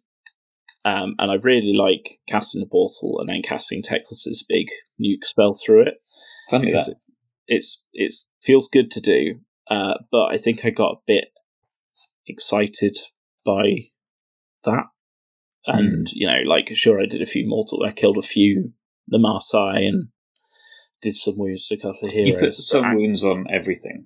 Like you hit my whole army with it twice, I think. yeah, I don't. I think I rolled one one across two casts it, it did, which is it did a lot of damage, but- but it's a lot of spread damage, isn't it? it's a lot of spread damage and actually uh, generally in turn one I quite often cast transporting vortex and shift Mhm. something somewhere else. Um, what it ended up having to do, because of the way I deployed in this game, is shift my block of 30 sentinels forward onto an objective, and Yeah. they then killed the shark, but they also then lost over half their unit to like a small a unit of Morrsarr charging them. Um, Yeah, they got And- shot by Reavers and um, Oh, and Reavers took a few off as well, yeah. So I don't think that was tactically wise. I guess we should say we were playing, oh gosh, what is it called? Survival of the Fittest, Mm. where you've got the sort of Tetris piece shaped deployment with objectives on the points between them, and you nominate predators Yeah. in your army that get you extra VPs if they kill another predator. So I Um, think this is quite an interesting game theoretically, just because both of our armies do things that feel like are counters to the other army, right? So I would say the big deepkin weakness is mortal wounds, which you Yeah. have in abundance, but the counter to that is what you like to be able to do is pick out a target and destroy it at range, which I completely forbid you from doing. And the, yeah, part of the reason for that is um, obviously forgotten nightmares. You have to shoot the closest unit, which is why you had to shoot a whole unit of sentinels at one shot. But the, the other reason you had to teleport the sentinels forwards was because um, Oh, one of the ri- rituals, it's a really situational one. When it comes up, it's incredibly powerful. Is uh, that in the first battle rounds, your unit can only be shot by models that are within 12 inches. Well, it's Oh, wow. it's really any good. time that low tide is active, right? Yes, yeah, So so, twice. if you're also doing- end, yeah. But if you're also doing your Ionrach thing of giving stuff like counts as in low tide as well, then So Ionrach, you can only give Flood and Ebb Tide. So I oh, don't is think there's flood and ebb? yeah, right, there's okay, no so you ways- can't do there's no with ways to creepy get- mist. yeah, yeah. It's Right. the only you to have it in battle round one and five. But that's really good. Like about round one, not getting alpha strikes off the Mhm. board, which you know Deepkin are good at anyway with Yeah. shooting because, um, like you say, you you lose your ability to choose target priority unless you're very good at deployment, which you know I can't be with this army in particular because I absolutely desperately want to be one Yeah. drop so that I've at least got a fighting chance of getting my ward off before Yeah. being destroyed by anything. uh, thinking back to a particularly sad game against the Kruleboyz shooting army at Blackout last year uh, against a very, very nice opponent who I think you also played actually. Um, Hmm. But uh, yeah, he he managed to win first turn and then shot Teclis off the board before he could ever cast a ward on the army. And let me tell you, that army falls apart quite quickly once uh, 800 points goes away. is dead. Yeah. Yeah, yeah. Um, that that's kind of what happened with this as well, right? Like, um, we played quite cagey early. We both lost quite a lot quite quickly. Um, Yeah. Like, I lost half a unit of Morrsarr to unleash hell from the Sentinels, um, and they got sort of stuck there for a bit. And then uh, you put all but one wound on the king. It was a really Yeah. nice play to kill him outside of high tide and to take that away because he hadn't really done anything yet. He just limped away on that one wound, which was and then, if I remember rightly, did a heroic heal and Yeah. got a load of wounds back. yeah. He I feel like I put ten wardens on like what I would have classed from my point of view as like the far objective. It was not Yeah. where a lot of things were happening. So I took that objective and scored it round Mhm. one, and I feel like you committed a lot of stuff to that. I think you committed the unit of two sharks and the a unit of Morrsarr. Morrsarr to Yeah. taking them off. Um, I guess the speed of those means actually that's not an overcommitment, but it certainly felt like an a lot. Um, so my my thinking there is that one I I can take it at that point in the game. yeah, Um, and it just gets and I am faster than you, and so it puts you in a position where uh, without spells you can't really ever take that back from me. Unless like a disaster happens, right? My army just falls to bits. I can't plan around my army falling to bits. I have, No. to, I have to play for it existing. So it that becomes was abundantly clear that I cannot yeah, yeah. That was an interesting one because, like you said, there is so much stuff in Lumineth that just when it's happening to you just feels like bullshit. Um, so yeah. I'm sure as Laura will attest, the um, Cathalar is extremely annoying. I hate the Cathalar. Specifically, Uh, Rich, I hate your Cathalar. After It's a alright. bad experience where two man crusher gargants ran away, and I was very sad. Yeah. So I made a I made a uh, what I should have done. I could have just walked onto an objective and taken it with my Namarti thralls, but what I did instead was charge the Cathalar, spaffed the attacks, just something incredible. She survived, and then um, Cathalar killed the whole unit with battle shock because the Sentinels had taken like fifteen damage. yeah, I think she killed one of them on Mm. return with her artifacted weapon Yeah, to then trigger adding plus 15 to their battle shock roll when I knew you had no command points. Yeah, which is yeah, because Um, you totally eclipsed me, which mostly doesn't matter, but for my army. But in that specific situation, killed the unit. Yeah. Yeah, um, because you still, I think, I can't remember, I think you used it on an all out attack in the end. Mm. Like it's sort of worth. Oh no, you might have used it. Was that saying you may have used two to re-roll a charge? Yes, I had to reroll Yeah. a charge. Yeah. you decided it was sort of significant. Mm. Um, Yeah, I, I mean, I love sort of that ability for catching people off guard with it. What the the situation where I was trying to engineer with that was killing one Morrsarr guard and then putting plus fifteen onto their battle shock test. Yeah. Um, because I think that would have then let me retake that top. Like at that point, it's worth me committing to maybe teleporting something onto that top objective in the next turn, taking it back. But um, yeah, I think this was a like you say, it's kind of a cagey game. I felt for the whole first two turns like I was losing catastrophic, catastrophically, but was outscoring you on points. And See, I thought I was losing catastrophically, and you were outscoring me on points. So that's interesting. So yeah, like I, I could, I think I could just tell that my stuff was dying too quickly, and maybe that's Mm. the like you've got good experience with Deepkin, but you know I've played lots of games with Lumineth, and Mhm. I think I know how quickly it can die, Yeah. without it being a problem, right? And half that unit of Sentinels going like that's a huge amount of points. it's a lot of unit. points And- down the toilet. Yeah. yeah. I think the notable thing about this game was that really the scenario felt so irrelevant. Like, I don't like this scenario at all because it's got really complicated deployment. Mm. It's got like extra paperwork to do. Yeah. And then I think like a change that I'd like for this is just your predator units killing things. Like, never mind your predator units killing other predators. It's also not Um, ten, tends to not be how predators work. Yeah. that I get that it's called survival of the fittest. Mm. but that's you know that's also a reference to a completely different evolutionary concept that is not survival of the one that wins the most fights against the other predators so uh you know naming conventions Yeah. aside i just like it didn't it didn't feel like it was doing anything interesting like the points generic. felt like they were coming as always from battle tactics and the the good hold one hold two hold more objective system and the um the predator stuff is icing that was not required so Yeah. um, very much so. but yeah But yeah, uh, so I that, think- that did wind up in a loss for me after you- Yeah, there was a the crux of it really was uh, high tide again, wasn't it? It was um it's always fucking high tide I just sort of committed into Teclis, and then sort of when the dust settled there, you didn't really have an army left.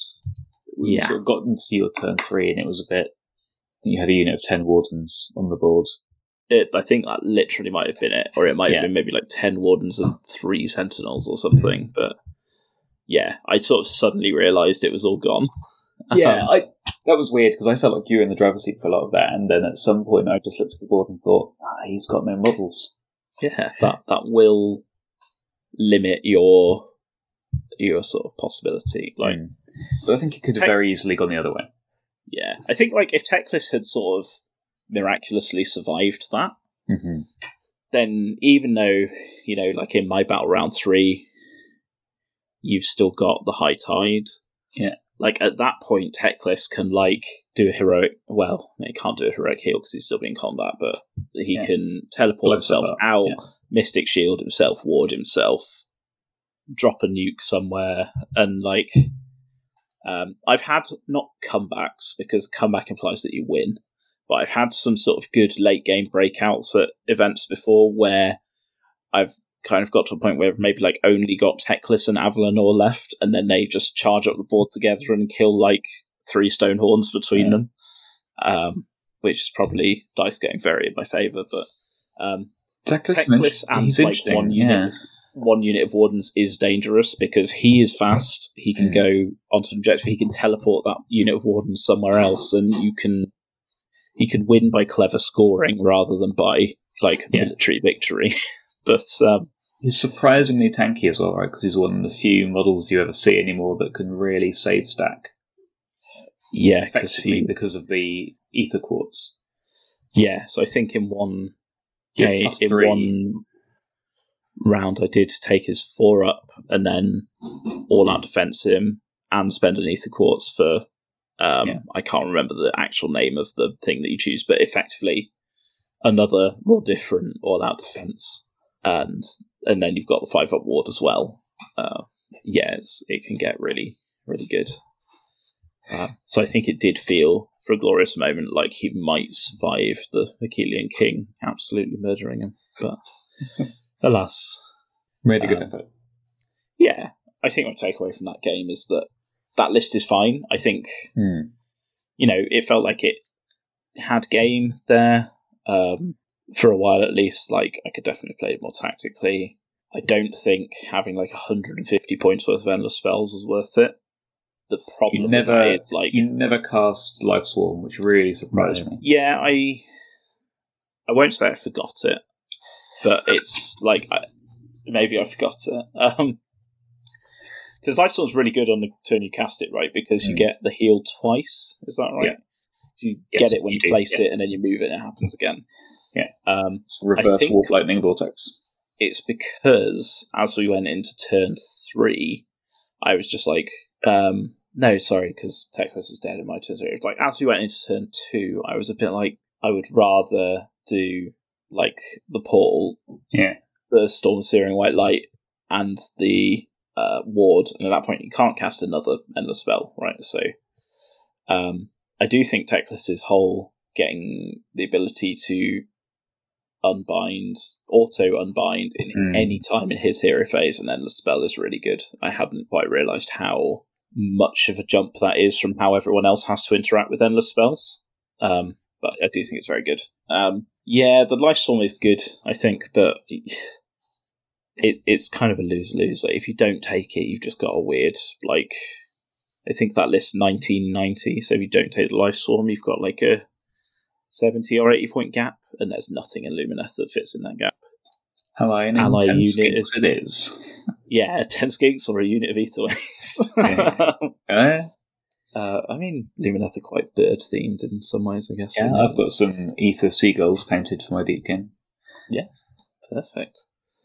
um, so I think, yeah, probably I've started looking at lists now for what I actually want to paint, and I think I am Mm. going to go more for a variety list that's more fun to look at than big block of 30 sentinels. Um, Yeah. But I am committing and at least taking a block of 20 so I can, you know, at least show that I know what is what I'm supposed to be doing and then go, I'm taking these horses instead.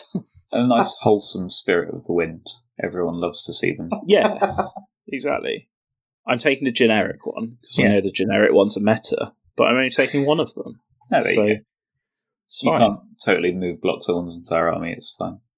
No, exactly. Um, you know, I think I, I don't know what I will run in terms of Great Nation. I expect probably still Syar, just because I think Goading Arrogance is really good, and I think Double Aetherquartz is really useful, especially when you're me. There's lots to be like- said for playing what you're used to as well, right? Yes, absolutely. Um, I think Helon is good, but Yeah. um, without taking the wind charges for the battle line slot and taking more spirits of the wind, maybe start to run out of that a little bit. Yeah, I I mean, Helon, definitely, you'd be looking at the 30 Sentinels gimmick for Helon, right? For the double shots on the Unleash Hell. But yeah, that's, and that's quite gimmicky. yeah, it's quite hard. I think probably then you try and take forty and split them into two twenties because thirty is almost like too big to actually get that benefit. Yeah. Um, because you want, I think it's the double shots are within engagement range. I think so, Yeah. but it's on a model by model basis. oh, was so, it? Okay, right. Um, so it's good for unleash hell still, but it's um, yeah, it's uh, like you you kind of need to be able to wrap around the thing you want to shoot a lot in combat. Um, Mhm. the I think there's a couple of others. Um, I'm going to get them wrong. There's Vanari based one, Alumnia. It might not be Alumnia. Um, I don't. Yeah, I'm looking at you as though you'd know. They're people who used to go to university, right? yeah, Elf University. That's They've ascended the, the ladder of the Teclamentari, and now it's happy hour. Um, the I, I don't think it is Alumnia, but there's one that's I think it might be Iliatha that's like Vanari focused, and when you give a command ability to a Vanari unit, uh, another Another Vanari gets it. unit Oh, yeah. gets yeah. it nearby. I've And I just think looked it up in the app and it is, yeah. Nice. Okay. Yeah, The They're the- memory was in there somewhere. Are they the ones who are clones in the lore? That's a really weird bit of lore. Um. Yeah, I think it might be. They're like weird, horrible knowledge clones, Yeah. and they've generated clones of themselves so they can have intelligent conversation or something. Jesus. Um, oh, high elves, man. Fucking Yeah, You high wonder why I don't like elves. What is this? They're always doing weird shit. Yeah. Uh, I don't think I am a good enough technical player to like arrange that scenario, that situation. Like, Mhm. um, and with the changes to Unleash Hell, like, you know, there's this beautiful dream situation of where you unleash Hell with one unit of Sentinels and another one, or a Fox or a Ballista Mhm. gets to do it as well. But now that it's got that six inch range, I I think like it's such a weird solution. I think what you end up getting out of that is like once across the course of a tournament, your unit of sentinels gets charged in the back line, and Teclis also gets to fire his single shotgun. Um, and probably at that point you've lost. So, um, again, Yeah. you know this is this is strong low to mid table talk. This is yeah. I think I th- the way I mean I don't play Lumineth obviously, but the, the way I'd be looking at it is like you said before, they're a really technical army, and you just want to be reducing that mental load as much as possible, right? Yeah, yeah. I do I do enjoy them. It's a different challenge too. Um, like the Maggotkin, I've been enjoying playing with the Maggotkin Mhm. recently. Um, I think they're like a really nicely balanced book. Yeah. Uh, I still I do still like Mawtribes. I think they need a bit of a. I think Mawtribes actually are one that would be a really good candidate for a White Dwarf tweak Yeah. because I still really like that book, but I think it's been outpaced by a lot of things to the point that it sometimes now struggles to hold its place in the mid mid table. Um, and I also have a Nighthaunt army, and you know, for now, um, yeah, it's it's not technical, but it's also not being played with. So uh, it's an interestingly different challenge. But I do need to reduce the mental load to a point where I can cope with a two day tournament without crying. So Have you Yeah. considered Sons of Behemat? I, I won't say I haven't considered them. it's, um, yeah, like at, at the point where I was thinking about them, they were like very much the go-to choice, and also Yeah. you had created an army of them, and I Yeah. knew you would want to play with them in events we were doing at that kind of time. So, um, and it's quite it's a big financial investment of Sons of Behemat They army. they So, very expensive. But I played a game with them. I'm not going to talk in any detail about it because Mhm. we've been talking for ages. But I played a game with them the other week against my friend Steve when he was trying out his new dragon army for the first time, and I took Kragnos, two Mega Gargants, and a Baby Gargant. And he had like complicated rules to remember, and I was just like, I point Kragnos in this direction, and he charges, and then I throw some dice, and he fails to do any impact hits, and I'm very disappointed in him. But it was just a really fun game of throwing nice. big things around the board, and I enjoyed it very much, which is why I have now bought a Kragnos and a painted one. That's I haven't- uh, GW really worked. Did a number on you there. Went from zero to one hundred percent Kragnos after one game. Yeah, pretty Yeah. much. Yeah, Turns out well. I quite like pointing big monsters at things and going, "Can you do thirty-six impact hits?" One day the answer will be yes. In the course of that game, he did two over two charges, and I was Oh. quite sad. But the principle was there, and that was yeah, enough. exactly. The potential for Yeah. an awful lot of mortal wounds is there. that's what I like to sometimes sort of slightly ironically call good honest Warhammer, just pointing pointing models forwards and letting them smash into Yeah. things like none of none of this aura benefit elf shooting nonsense. Yeah, And I think it was a good I old remember no bullshit Ironjawz army, eh? Nothing weird Yeah. going on there. That's exactly it. So I, I, Yeah. I said that about Ironjawz, and I had a very angry message from a friend of the show, um, Luke, who uh, saying, "You're talking shit." about Ironjawz being a good, honest army. I was charged by everything in turn one, and then they killed it all before I could fight. yeah, yeah. They really honestly teleport in front of you and then use Mighty Destroyer on three units for one command point. It's Yeah, yeah. good, honest war. You love to see it. Yeah, I think ogres ogres still fit that just about. It might not feel that way when someone's crashing five Stonehorns into you, but I think in general, like You feel the call of the Terrorgheist, the deathly shriek. I still do. Yeah, I mean, in the never-ending rotation of projects, I think another Death project is probably coming up. So, um, but I still, I s- still sort of feeling the lure of the Bonereapers. So, Do it. oh, I just want to dry brush everything. I had highlighted all my Bonereapers because I'm an idiot, What? but you absolutely could dry brush them. Did you Why? really? Hang on, we need to drill into this. Why? Yeah, I'm just really name? bad at dry brushing and quite good at edge highlighting, so I did it that way. I mean, that's that's fair. It would have been much more sensible to dry brush them, and they would probably have looked better. I mean, you dry brushed your gargant skin, right? I think. I did you dry brush my gargant skin. I think it looked really good to see. You can't be that bad at dry brushing.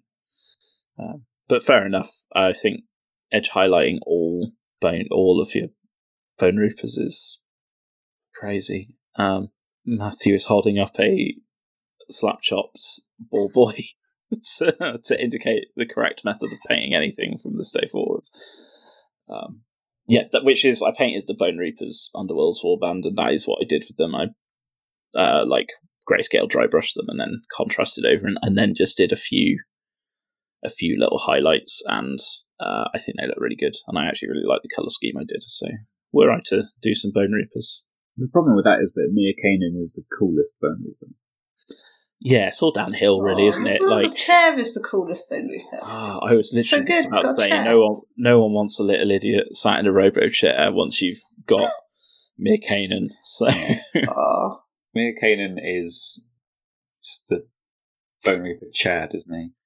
yeah Which is what I really quite an achievement when it's an army with Katakros in it. I really want the the Bonereaper building assistant dogs that they've built for the diorama in Warhammer World. yes. So Um, good. they're like little six legged skeleton dogs that are pretty much entirely baskets full of bones, and they're just wandering around a hall with Boneshapers building things. Um, yeah, I would like those to be a, an actual unit, please, DW.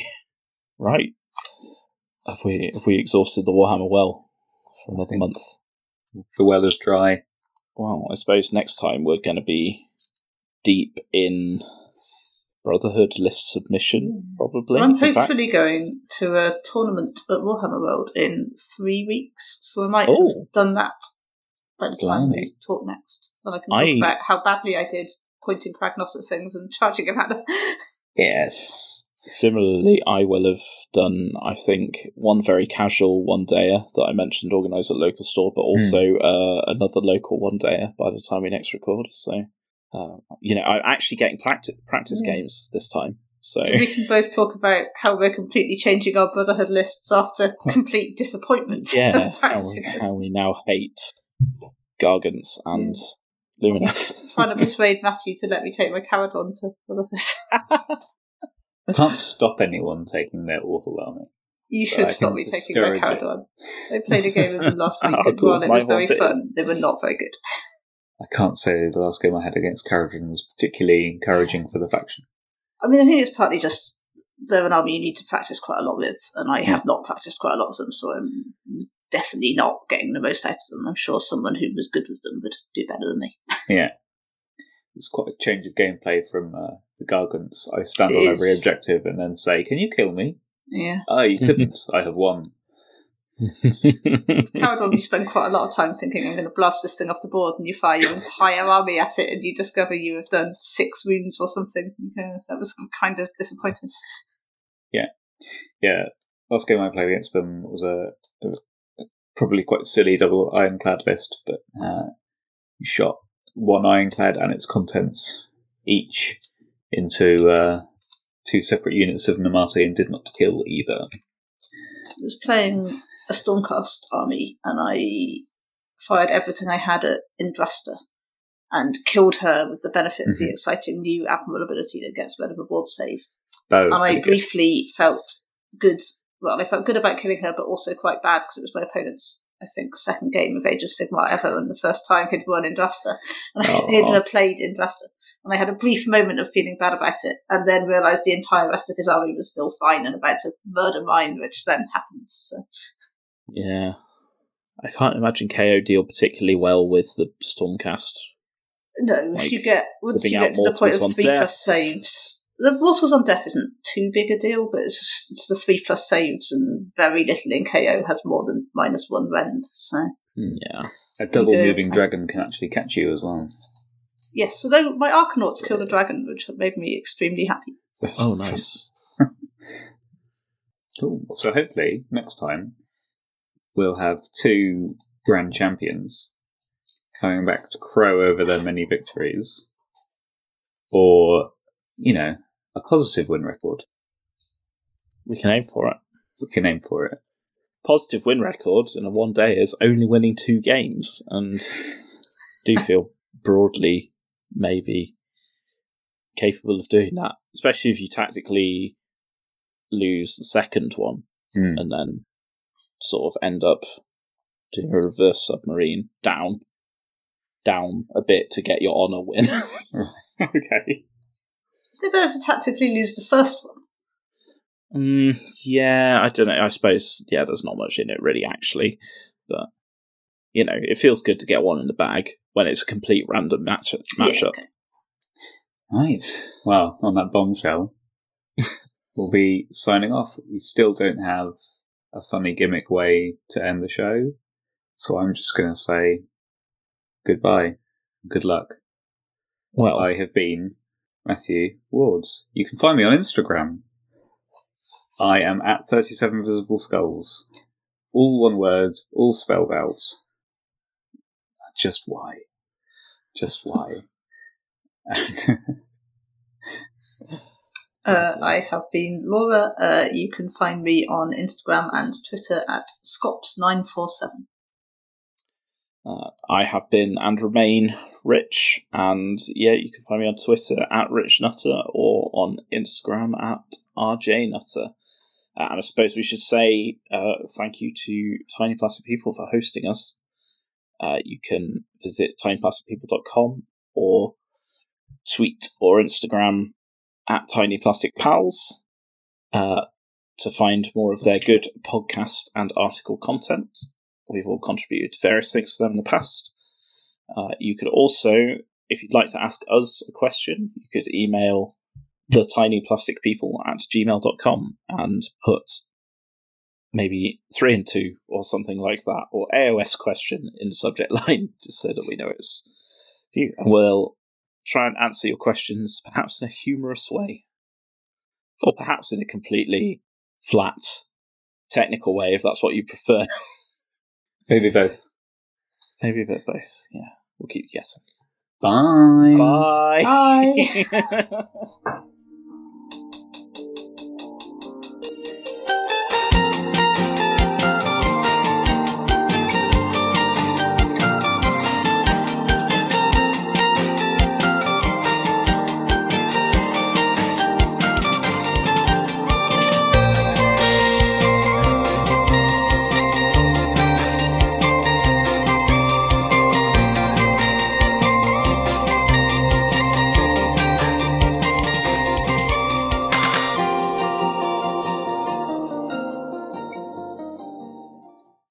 have to edit this shit out, aren't I? Jesus. yeah, sorry.